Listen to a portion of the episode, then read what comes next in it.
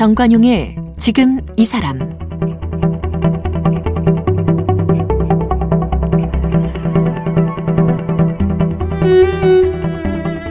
여러분 안녕하십니까? 정관용입니다. 어제에 이어서 오늘도 공연기획연출가 김상욱 프로듀서, 김상욱 감독과의 만남 이어갑니다. 지난 이천십삼 년부터 칠 년 동안 방탄소년단의 데뷔 쇼케이스부터 월드투어 콘서트 무대를 연출해 왔는데요.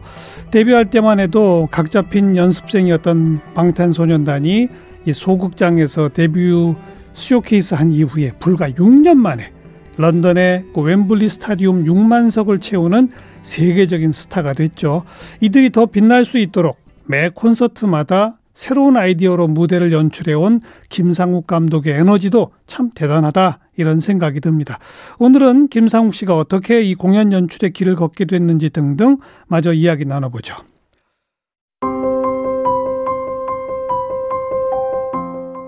김상욱 프로듀서는 연세대학교 경영학과를 졸업했습니다.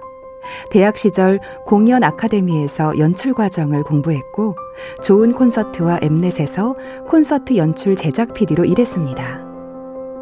이천십 년 공연 연출팀 플랜 A를 만들었습니다. 제이와이피 유에스 투어와 원더걸스 월드 투어, 씨엔블루 월드 투어 등 K-팝 아티스트들의 콘서트와 팬미팅을 연출해오고 있습니다.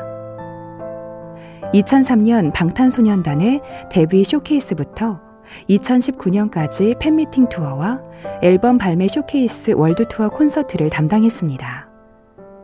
프로듀서로는 본명을 쓰고 연출자로는 착한 오리라는 별명을 씁니다. 쓴 책으로는 김피디의 쇼타임이 있고 얼마 전 공연 연출 노하우를 담은 K-팝 시대를 항해하는 콘서트 연출기를 출간했습니다. 자, 김상욱 감독 어제 이제 이만석 고척돔 얘기했어요. 네. 근데 그런 또 김상욱 감독 입장에서도 첫 경험이죠. 그렇죠. 그죠. 네. 왜냐하면 고척돔은 그렇게 많은 아티스트 공연했던 공연장이 아니었거든요. 그러니까요. 네. 어, 그런 첫 경험으로 규모가 다른 곳에 가게 되면은 좀 긴장되고 떨리잖아요. 저도 긴장되죠. 막막해지잖아요. 네. 그리고 네.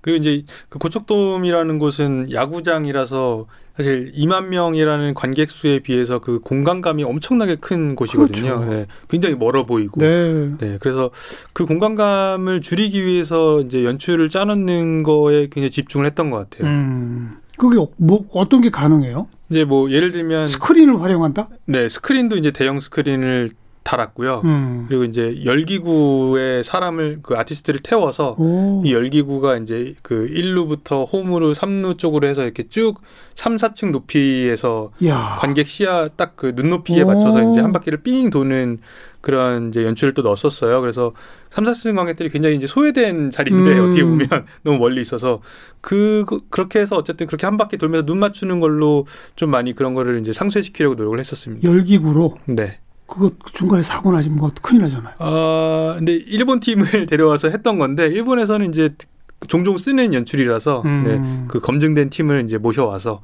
이제 썼습니다. 열기구 타고 멤버들이 이 야구장이니까 일 루부터 홈까지 빙 돈다는 거네요. 그렇죠. 우익수에서 나와서 일 루, 홈, 삼 루, 좌익수까지 가는 거죠. 이야, 팬들 대단했겠어요. 네. 그 음. 마지막 마지막 씬이었는데 굉장히 반응이 좋았던 것 같아요. 그렇죠. 네. 그런 아이디어 낸다는 게 어려운 거죠. 네, 뭐 저도 이 공간감을 뭐로 채우느냐, 뭐 그렇죠. 이런 거. 네. 어, 저도 막 계속 많이 찾아보고요. 음. 뭐 인터넷 뒤지고, 인스, 뭐 에스엔에스 뒤지고, 뭐 잘한다는 외국 팀들, 다른 공연들 예, 이런 것도 뒤져보고, 예. 다른 공연도 찾아보고, 예. 네, 그렇게 하고 있습니다. 그러다가 이제 삼만 오천 석 오사카돔 이것도 또 새로운 경지죠. 그렇죠. 네, 일본에서 첫 돔 공연을 했던 건데 음. 사실 이제 일본에서 돔 사이즈 공연에 들어가 공연을 한다라는 게 이제 굉장히 상징적인 의미거든요. 예. 그래서 네, 근데 그 당시에는 이제 그 돔 공연을만을 위해서 만든 공연이 아니라 원래 있던 공연을 이제 그 삼만 오천 석 사이즈로 이제 확장을 해서 들어가는 케이스였습니다. 음. 네. 거기서는 열기구 같은 거 안 썼어요? 뭐 썼어요? 아 어... 그때는 그 갑자기 커진 무대를 커버하려고 음. 뭐 영상 장비도 많이 달고 세트류도 한국에서 엄청 더 많이 만들어서 이제 가져가고 어, 어 그랬었죠. 그리고 뭐 공중에 띄운 건 없어요? 어 그때 아 그때 그때 처음 띄웠네요. 그때가 처음 띄웠고 그 두 달 있다가 한 서울 공연 때 또 고척돔에 가져 그걸 똑같은 걸 가져와서 띄웠고. 아 그러니까 그 오사카 돔에서도 열기구를. 네네. 아 네. 그랬었군요. 네. 네. 급기야 이제 육만 명 런던 웸블리 공연. 여기는 어떻게 했습니까? 여기는 진짜 이게 또 또 하나의 또 숙제인데요. 이 음. 스타디움 특히 이제 야외 스타디움이라는 데가 훨씬 더 멀고 그리고 이제 야외 하늘이 뚫려 있기 때문에 이제 집중도가 많이 떨어지죠. 떨어지거든요. 왜냐하면 예. 해가 안 지는 경우도 많이 있고 예, 예. 뭐 비가 오는 경우도 있고 그래서 어 그래서 그 이 공연을 채우려고 진짜 뭐 물량 공세도 하고 뭐 연출안도 엄청 짜놓고 어 뭐 되게 신기술도 써보고 뭐 뭐요? 예를 들면 어떤 거? 음 예를 들면 이제 그 야외 라이브 투어에서 처음 전 세계 최초로 썼던 기술인데요. 이제 예. 에이알 기술을 써서 이제 알엠이라는 멤버가 허공에다가 이렇게 손짓을 하면 이제 그 옆에 스크린에는 그 앞에 이제 하트가 이렇게 예쁘게 생긴다거나 오. 그런 기술을 이제 세계 최초로 시도를 해서 예. 몇 번은 실패했지만 결국 이제 성공을 해서 음. 이제 쭉 갔었던 그런 기억이 있습니다. 그러니까 알엠의 손짓이 그대로 스크린에 표현되도록 하는 그런 기술인 거예요? 뭐 그런 셈인데요. 어. 네, 알엠이 이렇게 딱 스냅을 하면 앞에 하트가 딱 생기고 옆에 음. 가면 그 앞에 또 하트가 생기고 음. 그리고 마지막에 이제 알엠 멤버가 이제 하늘을 딱 보면 그 위에 그 알엠이 손으로 쓴 그 도시를 그 도시 팬들을 위한 그 메시지가 짧게 딱 뜨고 예. 네, 그런 기술을 썼었습니다. 그리고 뭐 드론 같은 건 기본이겠죠? 어 드론은 이제 마지막 서울 공연 때만 한번 어, 썼었고요. 그래요? 네, 네. 이 초대형 공연에서는 드론도 별로 효과가 없어요? 어, 그러니까 그 초대형 공연의 마지막이 이제 가장 큰 서울 주경기장에서 삼 회를 했던 공연인데 그때만 이제 드론 팀이 와서 드론 쇼를 했었죠. 드론은 뭐 어떤 역할을 했어요 그때? 어, 그 소우주라는 곡을 부를 때였는데, 예, 예. 예, 그 이제 하늘에서 삼백 대가 떠서. 그 뭐 우주 행성이라든지 뭐 비티에스의 로고라든지 이런 음. 거를 이제 하늘에서 연출하는 네, 그런 쇼를 했었습니다. 음. 또 막 스스로 언급하기를 비가 올 수도 있고 막 그랬잖아요. 비 안 왔어요? 다행히? 비는 많이 왔고요. 제가 그 스타디움 투어를 어 뭐 미국, 남미, 유럽, 일본, 서울, 사우디아라비아, 서울에서 이십 회를 했는데 음. 그 사우디아라비아만 빼고 다 비가 왔던 것 같아요. 네. 비 오면은 원래 준비했던 것 중에 못하는 거 많죠. 뭐 일단 그 멤버 중에 정국이라는 정국 씨가 이렇게 와이어를 타고 스타디움을 한 바퀴 삥 도는 그런 연출이 있어요. 어, 이게 어. 관객들 머리 위로 돌아다니는 거죠. 근데 그게 이제 비가 오면 비가 오거나 이제 바람이 좀 많이 불면 이제 안전 문제 때문에 그걸 못 하게 되거든요. 예. 그런 걸 이제 포기해야 되고. 예. 그리고 뭐 비가 오는데 뭐 이 기온까지 떨어졌다. 그렇죠. 그러면 이제 저희가 물대포를 쏘는 게 있는데 그런 아. 것도 이제 포기하게 되고 음. 뭐 그런 좀 애로사항들이 좀 있습니다. 음. 그렇게 비가 와도 팬들은 아무도 안 나가요? 절대 안 나가죠. 네. 그리고 또 어쩔 때는 이 다 같이 이 비옷을 입고 음. 그 비를 조금씩 맞으면서 이렇게 뛰는 모습이 그런 공연을 하고 나면 굉장히 저도 모르게 약간 동질감이 느껴지는 어. 그런 경험을 좀 하게 되는 것 같아요. 예. 네. 게다가 한국어 가사를 외국인들이 막 떼창으로 따라 부르고. 그럼요. 네. 그 현장에 있으면 연출가도 벅찰했어요. 어, 그렇죠. 그게 특히 이제 그 딱 오프닝 시작할 때 육만 명이 소리를 한 순간에 지르잖아요. 음. 그 전까지는 그냥 자기가 하고 싶은 얘기를 하다가 딱 예. 모두가 집중해 소리를 딱 지르는데 그 순간에는 그 순간은 저도 그 질리지 않는 것 같아요. 아무리 그 순간을 많이 겪어도 어. 네, 질리지 않는 순간인 것 같습니다. 음. 가장 기억에 남는 공연이었다면 비티에스와 함께 한 공연 중에서 어디에 어떤 공연? 어, 뭐 제가 공연을 이 친구들이랑 많이 해서 뭐 하나를 꼽기가 좀 애매하긴 한데 저는 아무래도 그 마지막 서울에서 했던 공연이 가장 기억에 남는 것 같아요. 음. 왜냐하면 뭐 외국 분 외국 팬들도 많이 왔었는데 어쨌든 한국 팬들이 굉장히 많았고 그리고 한국에서 되게 굉장히 오래, 오랜만에 하는 그 콘서트였어요. 예, 한 예. 일 년 이 개월 만에 하는 콘서트였는데, 그리고 주경기장을 삼 회를 삼 회를 했던 게 아마 최초였을 거예요. 네. 심지어 마지막 날은 화요일이었거든요. 평일이었는데도 네, 다 만석이 됐고, 그래서 멤버들도 이제 멘트, 예를 들면 중간에 이제 토크를 하는데, 그때도 이제 다른, 다른 나라 가서는 뭐 영어라든지 일어라든지 이렇게 하는데, 이제 멘트도 다 한국어로 하면서 좀 더 그 커뮤니케이션도 잘 됐고, 잘 되고. 네. 그리고 이제 멤버들도 그렇고, 스태프들도 그렇고, 그 전에 이미 많이 연습을 하고, 마지막에 이제 음. 앵콜을 서울에서 하는 개념이었어서, 음. 뭐 합도 굉장히 잘 맞았고. 조금 마음도 편하고. 네, 마음도 어. 편하고. 뭐 뭐가 실수하지 않을까 이런 걱정을 하나도 없이 예, 예. 굉장히 마음 편하게 했기 때문에 이제 기억에 되게 남는 것 같습니다. 우리 김상욱 감독이 뭐 제이와이피, 원더걸스, 씨엔블루 뭐 여러 팀들하고 하잖아요. 네. 근데 이 비티에스 무대는 내가 특별히 이걸 주안점을 둔다든지 전략적으로 어떤 데에 뭐 한다든지 이런 게 있습니까? 어, 비티에스 같은 경우에는 일단 기본적으로 앨범이라든지 뮤직비디오라든지 이런 데 깔려있는 서사가 굉장히 깊어요. 그게 힘이죠. 네, 깊고 어. 넓고 한데, 이게 사실 K-팝 씬에서는 거의 독보적으로 이 세계관이 탄탄하게 구축된 케이스거든요. 그래서 그 세계관을 이 공연장 현장에서 음. 그 서사에 맞게 배치를 하는데, 이 현장에서 어쨌든 이 모니터로 보는 게 아니라 현장에서 눈으로 보면서 정말 사람들이 와 이런 효과를 이, 이, 이 서사에서 이런 효과를 쓰다니라는 그런 음. 인상을 받을 수 있도록 네 그런 생각을 제일 많이 하는 것 같습니다. 비티에스가 써내려가고 있는 이야기, 네. 그걸 전달하는 무대. 그렇죠. 이거로군요. 네. 완전히 음. 다른 얘기가 아니라 음. 원래 그들이 갖고 있던 얘기를 무대에서 이제 더 확장시키는 그런 케이스라고 볼 수 있습니다. 알겠습니다. 이천십구 년까지 함께 했다고 그랬고 네. 지난해에는 코로나 때문에 공연도 못하고 네. 그런 상황이네요. 네, 네. 음. 그나저나 우리 김상욱 감독은 공연 연출자로서 별명이 착한 오리라고요? 네. 이게 어, 제가 원래 고등학교 때 별명이 오리였는데 어. 어, 제가 이 일을 하면서 이제 프로듀서 일과 디렉터 일을 같이 해야 되는 상황이고 지금도 같이 하고 있지만, 근데 이게 사실 이 두 일에 같은 목표를 향하는 일이지만 이 두 일의 색깔은 좀 다르거든요. 그래서 프로듀서는 좀 냉정한 쪽이라면 이제 디렉터는 되게 감성적인 쪽인데, 그래서 음. 아 뭔가 약간 부캐를 만들어야겠다라는 생각으로 좀 다른 이름을 써볼까 해서 이제 오리를 가져왔고, 기왕이면 좀 착하게 살아야겠다 그래서 착한 오리라고 지었습니다. 고등학교 때 별명은 왜 오리였어요? 그거는 저도 모르겠습니다. 친구들이 이렇게 불러가지고요. 네. 그나저나 경영학과 졸업이잖아요. 네. 무슨 뭐, 뭐 연극 연출이나 뭐 무대 뭐 미술이나 이런 거 한 사람 아니잖아요. 그렇죠. 어쩌다 네. 이런 일을 하게 됐어요?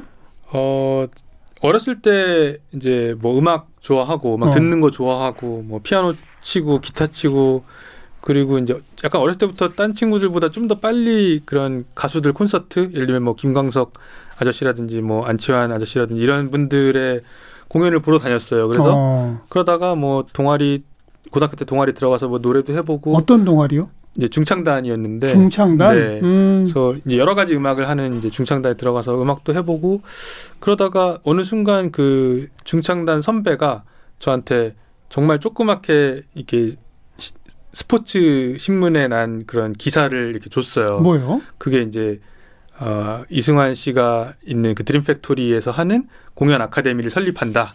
그래서 이제 수강생을 모집한다. 이런 정말 다섯 줄짜리 전, 정말 작은 기사 그 조각이었거든요. 그래서 그 공연, 조각을 보고 공연 아카데미라는 교육기관을 네, 만들었어요. 네, 네, 네. 그래서 그 아카데미에 가면서 이제 시작됐던 것 같습니다. 음, 그러니까 그거는 뭘 가르쳐 주는 데였어요? 어, 저는 이제 공연 기획 연출 클래스였는데, 그 저희 선생님이 이제 그 당시 공연 연출하시던 선생님이고, 어 그래서 이제 여러 가지 콘서트를 보면서 이제 연출 기법들 오. 혹은 뭐 기획반이기도 했으니까 이제 콘서트 산업 전반에 대한 이야기들. 네, 그럼 그런. 가수 이승환 씨네 그 회사에서는 그런 걸 왜 만들었을까요? 이승환 씨가 원래 공연을 주로 네, 하는 공연을 많이 하시는 분이고, 그래서 그 공연에 대한 노하우를 좀 이제 다음 세대들한테 아. 전달해 주시고자 아. 이제 본인이 하셨던 공연 감독님들을 모아서 예. 이제 클래스를 만들고 그, 그 선생 감독님들이 이제 선생님이 되고 그렇군요. 네, 이런 과정이었죠. 그걸 그러니까 고등학생 때 거기 가서 들었다고요? 아니 이제 재학 저기 군대 갔다 와서 네, 어. 대학생 때 군대 갔다 와서 그러니까 네, 고등학교 했습니다. 때 그 쪽지를 받았고 쪽지도 군대 갔다 오자마자 받았죠. 그것도. 아, 그러니까 네. 고등학교 중창단 때 그걸 받은 게 아니고. 네, 네. 중창단 때는 이제 그냥 정말 그냥 음악을 좋아하는 음. 그냥 어린이였다가 청소년이었다가 예. 예. 네. 대학 들어가서 네. 또 군대 갔다가 복학한 후에 네. 그럼 대학 시절에는 그런 무슨 동아리 이런 거 안 했어요? 음악 동아리? 대학 시절에는 네, 동아리를 뭐 했었는데 뭐 그렇게 깊게 하진 않았고요. 저는 예. 오히려 그때 대학로나 이런 데 연극이랑 뮤지컬에 굉장히 빠져 있었어요. 어. 네. 그래서 매일 뮤지컬 보러 다니고 공연, 연극 보러 다니고 그랬었습니다. 그러니까 중고등학교 때부터 음악 듣는 거 좋아했다고 그랬고 네. 그다음에 연극 뮤지컬 보러 다니는 거 좋아했다고 그랬고 음, 네. 기본적으로 이 소양이 무대에 뭐가 있는 거예요. 그죠? 금방 뭐가 나오진 않더라고요. 아, 어쨌든. 네. 쌓인 네. 게 이렇게, 이렇게 잘 버무려져서 또 내일이 되고 그런 음, 것 같습니다. 좋아요. 좋아요. 그래서 이제 군대 대학 복학해서 그 아카데미에 가서 공부를 시작했어요. 네. 어? 그다음에 그래서 이제 아카데미에서 소개하는 뭐 알바 공연 알바 이런 음. 것도 하고. 그럼 알바에 가면 뭐예요 처음에? 처음에는 뭐 물병 따고 가수들이 무대에서 먹는 물 있잖아요. 그런 거 물병 따고 뭐 무대 닦고 뭐 그런 일들을 주로 무대 하죠. 무대 청소. 네, 무대 어. 뭐 테이프 붙이고 네. 네 그런 거를 하다가 또 시작해서. 네. 그래서 이제 또 어느 그 당시에 이제 좋은, 좋은 콘서트라는 이제 공연 회사가 있었는데 거기에 이제 또 인턴으로 들어가서 음. 또 하다가 그리고 또 뭐 복학해서 이제 학교 마치고 나서 예, 그 좋은 콘서트라는 회사가 또 감사하게도 또 불러주셔가지고, 오. 네, 그 회사에 들어가서 이제 완전 본격적으로 전업 이제 연출 회사원이 된 거죠. 직원으로. 네, 네. 네. 그야말로 공연 연출계의 밑바닥부터 차근차근 올라온 거군요. 네. 그죠? 그렇습니다. 근데 사실 어. 그때는 그 방법밖에 없었던 것 같아요. 어. 네. 그러다가 독립을 했어요, 혼자? 네. 이천십 년. 그 한 회사에 쭉 오래 있었습니까? 아, 아니요. 회사는 한 이 년 정도 있었고요. 예. 네. 그래서 독립을 해서. 바로 독립했어요? 이 년 만에? 네. 뭐, 그렇게 됐는데요. 음. 뭐, 어, 근데 뭐, 제가 뭐, 어떤, 내가 딱 독립하면 어떤 일이 날 기다리고 있다. 그러니까. 내지는 뭐, 나가면 딱 난 이걸 하면 돼. 라는 그런 계획은 없었는데. 예. 네. 뭐, 우연찮게 그렇게 돼서 계획, 이제 독립을 해서 처음에는 사실 일이 없어서 좀 많이 놀았어요, 집에서. 음. 그래서 엄마가 되게 걱정을 많이 하셨고. 그렇겠죠. 네. 제가 뭐 공연한다고 뭐 어쩌고저쩌고 한다더니 이제 집에서 놀고 있구나. 그러니까 그래도 네. 명문대 경영학과까지 졸업시켰는데 네. 대기업 갈 줄 알았더니 이상한 무슨 공연기획회사를 간다고 그러더니 네. 뭐 불과 한 이 년 다니다가 때려치고 나오더니 네. 집에서 잠만 자니까. 그러니까요. 네. 근데 이제 그러다가 또 조그만 일 어떻게 하나 들어오고 또 조그만 일 어떻게 하나 들어오고 이제 그렇게 이 년이 돼서 뭐 지난 시간에 말씀드렸던 이제 투 에이엠이라는 팀을 또 만나서 투 에이엠 네, 음. 뭐 죽어도 못 보내 부른 그 팀을 만나서 근데 그 당시 또 투 에이엠이 또 빅히트의 소속 가수였거든요. 아. 네. 그래서 또 투 에이엠을 오래 하면서 이제 빅히트 엔터테인먼트랑 이제 연, 인연이 되고 음. 그러다 보니까 빅히트에서 또 방탄소년단이 나오고 뭐 그렇게 또 인연이 계속됐던 것 같습니다. 음. 그러니까. 그 어려서부터 음악 좋아하고 무대 구경하는 거 좋아하고 하던 것이 빛을 발휘한 거예요. 네, 그렇게 됐죠. 어찌 보면 공연 연, 연출하는 그 대행 회사에 취직해서 몇 년 사이에 실력을 드러낸 거 아닙니까? 네, 뭐 뭐 네 그렇게 말씀해 주시면 뭐 과찬이고요. 음. 저는 근데 그런 생각은 해요. 이제 제가 이제 시참말로 이제 덕업일치라 그러는데 자기가 이제 덕질하는 이제 자기가 매니아 처럼 좋아하는 일이 자기의 업이 되는 그런 그렇죠. 걸 이제 덕업일치라고 하거든요. 그래서 예. 저는 사실 덕업일치를 이룬 케이스라서 굉장히 직업 만족도가 높게 살아가고 있습니다. 음. 어, 어떤 공연이 이, 이른바 이 공연 연출계에서 김상욱을 인정하게 된 계기가 됐다. 이럴 만한 게 있을까요? 어, 뭐 요새는 이제 저를 뭐 비티에스 공연한 피디라고 음. 이렇게 불러주시는데 처음에는 어, 성시경 씨 공연이었던 것 같아요. 성시경? 네, 제가 성시경 어. 씨 공연을 또 몇 년 했었는데. 그게 몇 년 전이에요, 그러니까? 그게 이천팔 년부터 십 년, 이천십 년까지. 예, 예. 네. 그때 몇 차례 했었어요. 한 세 개 음. 프로젝트 정도 했었는데, 네. 그 당시에 제가 처음으로, 아, 이거는 정말 온전히 내가 만든 것이라고 오. 얘기할 수 있는 공연이었던 것 같습니다. 어떤 점에서요? 지금 기억에 남으세요? 어떤 특징이 있었어요? 성시경 무대가? 아, 그 당시에 이제 성시경 씨가 뭐 라디오도 그때 오래 했고 예. 굉장히 이제 발라드의 어떤 정통 발라더의 계보에 있는 어, 아티스트인데 그렇죠. 그 공연을 만들기 위해서 이제 작가님이랑 같이 그 공연을 정말 아기자기하게 만들기 위해서 진짜 회의를 많이 했던 것 같아요. 어. 네. 뭐 발라드 공연이기 때문에 막, 막 무조건 터뜨리고 이렇게 할 수는 없으니까 그 사이사이에 계속 아기자기한 재미를 넣기 위해서 작가님하고 붙어서 얘기를 정말 많이 했는데 어, 그 사실 그때 그 작가님하고 그렇게 치열하게 부딪혔던 것들이 나중에는 굉장히 자산이 많이 됐습니다. 음, 그 성시경 씨 공연에 관객들이 전부 울었다던데 맞아요? 어, 그거 이제 군대 가기 직전에 공연을 했었거든요. 군대 가기 한 오 일 전인가에 공연을 했었는데. 아, 성시경 씨가 군대 가기? 네, 네. 어. 그래서 연대 노천극장에서 이렇게 하필이면 또 그날 비가 왔었어요. 아이고. 그래가지고 어, 정말 눈물인지 콧물인지 모를 그런 네 상, 광경이 막 펼쳐졌었죠. 그게 김상욱 감독이 연출을 잘해서 다들 눈물 흘린 게 아니라 군대 가기 직전이라 눈물 흘린 네, 거예요? 네. 군대도 도와주고 날씨도 도와주고 네. 네, 저도 뭐 한몫은 했, 하긴 했고요. 네. 음, 음. 그 지금까지 이제 많은 아티스트들과 작업을 해봤잖아요. 네. 아티스트들마다 또 다 특징이 있지 않습니까? 네. 어, 뭐 좀 제일 까다롭다 그럴까? 그러면 누가 제일 까다로워요? 어, 제이와이피의 박진영 피디님이 역시 제일 어, 인상적으로 남는 것 같아요. 뭐 까다롭, 어. 물론 이제 까다로우시죠. 결론만 얘기하면 까다로우신데 그 분이 워낙 가수 생활도 오래 하셨고 뭐 본인이 제작자이자 뭐 그렇죠. 연출자이시기도 하고 그분이 내는 아티, 그 아이디어라든지 음악에 대한 어떤 그런 관점이라든지 그렇죠. 그런 것들이 굉장히 디테일하고 무대 위에서도 이제 그런 것들 이제 본인이 직접 이제 조율을 하시면서 그렇죠. 하시는데 저도 그때 굉장히 많이 배웠던 것 같아요. 음. 네. 박진영 씨는 음. 본인 스스로가 공연 기획 연출가 해도 되는 거 아니에요? 거의 그러 거의 그러시다고 봐야죠. 네. 지금 옛날에도 그렇고 지금도 그렇고 네. 어. 본인이 만든 노래를 본인이 부르시고 본인이 연주를 하시니까 음. 가장 이제 본인의 공연에 대해서 잘 아시는 분. 그러면 이제 그런 경우에는 사실 연출들이 들어가면 약간 그 아이디어를 서포트해주고 혹은 조금 더 기술적으로 더 멋있게 구현해주는 그런 일들을 많이 역할을 많이 하는 것 같습니다. 음. 제이와이피에 소속된 그 아티스트들의 공연에도 또 그런 아이디어를 많이 내죠. 박진영 씨가.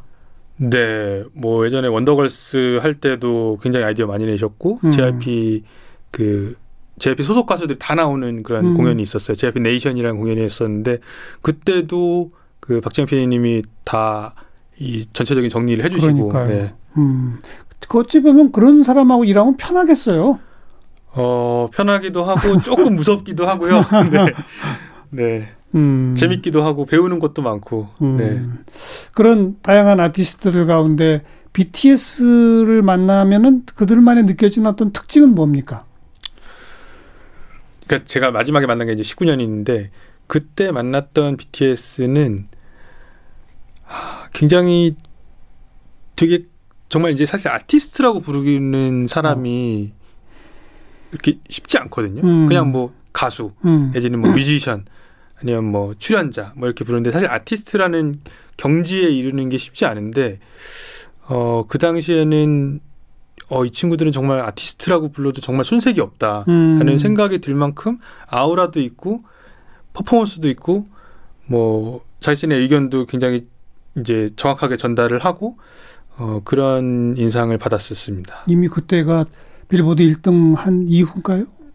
어, 아니 전이죠. 바로 그 전인가요? 네, 네. 어. 전이죠. 어. 그만큼 탄탄히 갖춰져 있더라. 단단해졌죠. 한 명 한 명이. 네. 어. 느껴지는군요, 그, 그게. 네. 근데 사실 그 나이에 그렇게 하기 정말 쉽지 않거든요. 그러니까요. 네. 근데 뭐 저도 당연히 처음 보는 케이스였고 음. 이 나이에 이런 이런 생각을 가진 이런 능력치와 퍼포먼스를 내는 그런 아티스트가 있다는 거를 저도 사실 그때 처음 봤고. 네. 어. 네. 아직도 못 만나봤어요. 이제 또 만나겠죠. 언젠가는. 그걸 만나야죠. 네. 그러니까 우리 이제 어, 팬들이나 뭐 사람들의 많은 걱정이 너무 일찍 어린 나이에 이렇게 막 벼락같이 출세를 하고 인기를 끌면 혹시 속이 공허해서 무슨 사고 치지 않을까, 뭐 쉬운 말로 네. 이런 걱정들 다 하잖아요. 네, 네. 근데 안 그렇더라. 단단하더라. 어, 그 친구들 이제 멤버들이 뭐 그 과정 속에서 그 성장 폭발 너무 이제 속도를 빠르게 성장하기 때문에 음. 했기 때문에 그 사이에서 이제 뒤에서 되게 정신적으로 이게 좀 상처를 받고 그랬던 것도 많았다고 알고 있어요. 근데 그렇죠. 네, 적어도 무대 위에서는 그런 게 전혀 표현이 안 되고 그걸 이겨냈 이겨낸 상태가 된 것 같아요. 지금은 음, 네. 음. 굉장히 단단해져 있는 모습을 보고 어, 좀 어, 저 친구들은 진짜 다르다는 느낌을 받았던 것 같습니다. 월드스타로 오래 가겠죠? 네. 네. 함께 응원해 보겠습니다. 네. 자, 우리 김상욱 감독 어제 오늘 함께 만났는데 어, 보내드리면서 언제 비티에스 말고 좀 네. 함께 듣고 싶은 음악이 있어요? 네, 뭐 저희 저와 이제 저희 회사가 요새 오래 하고 있는 팀인데요. 이제 넥스트 비티에스를 노리는 팀들 중에 어. 에이티즈라는 팀이 있어요. 예. 그치, 퍼포먼스 좋고 서사도 단단한 팀인데 이 팀의 인셉션이라는 노래를 음. 추천하고 가겠습니다. 알겠습니다. 함께 듣고요. 네. 앞으로도 좋은 공연 무대 많이 만들어 주시기 바랍니다. 네, 감사합니다. 김상욱 감독 함께 만났습니다.